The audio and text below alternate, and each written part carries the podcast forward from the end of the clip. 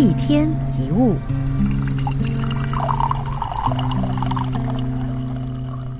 或许你偶尔会感到泄气，发现自己的生活不进不退，想要前进力不从心，光是维持不要往后退就已经费尽心力了。也许你偶尔会感到失望，觉得自己的人生不如预期，原本以为自己能够做得更好，日子能够过得更快乐。没想到忙得精疲力尽，却离想象中的自己越来越远。你有没有想过，自己的不开心，可能是因为你想要的不切实际，多过你需要的；你想做的多过你会做的。生活不就是生活就好了吗？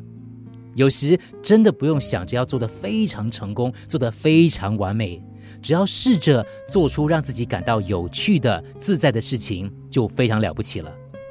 如果你真的很累了，真的不想努力了，真的想要放弃了，不妨把脚步放慢，停下来休息，不是罪过；没有好好照顾自己才是罪过。如果有一天你不再希望自己出人头地，也不是什么糟糕的大事，胸无大志也挺好的。可能是你已经了解什么样的生活才能得到真正的快乐，也可能是你终于认清了自己的能力已经到了极限，再拼命下去也只剩挣扎而已。我们真正需要的本来就没有那么多，不如放下执念，过真正适合自己的生活。有时我们在忙着追求的时候，常常忘了那个正在费力奔跑、已经喘到不行的自己。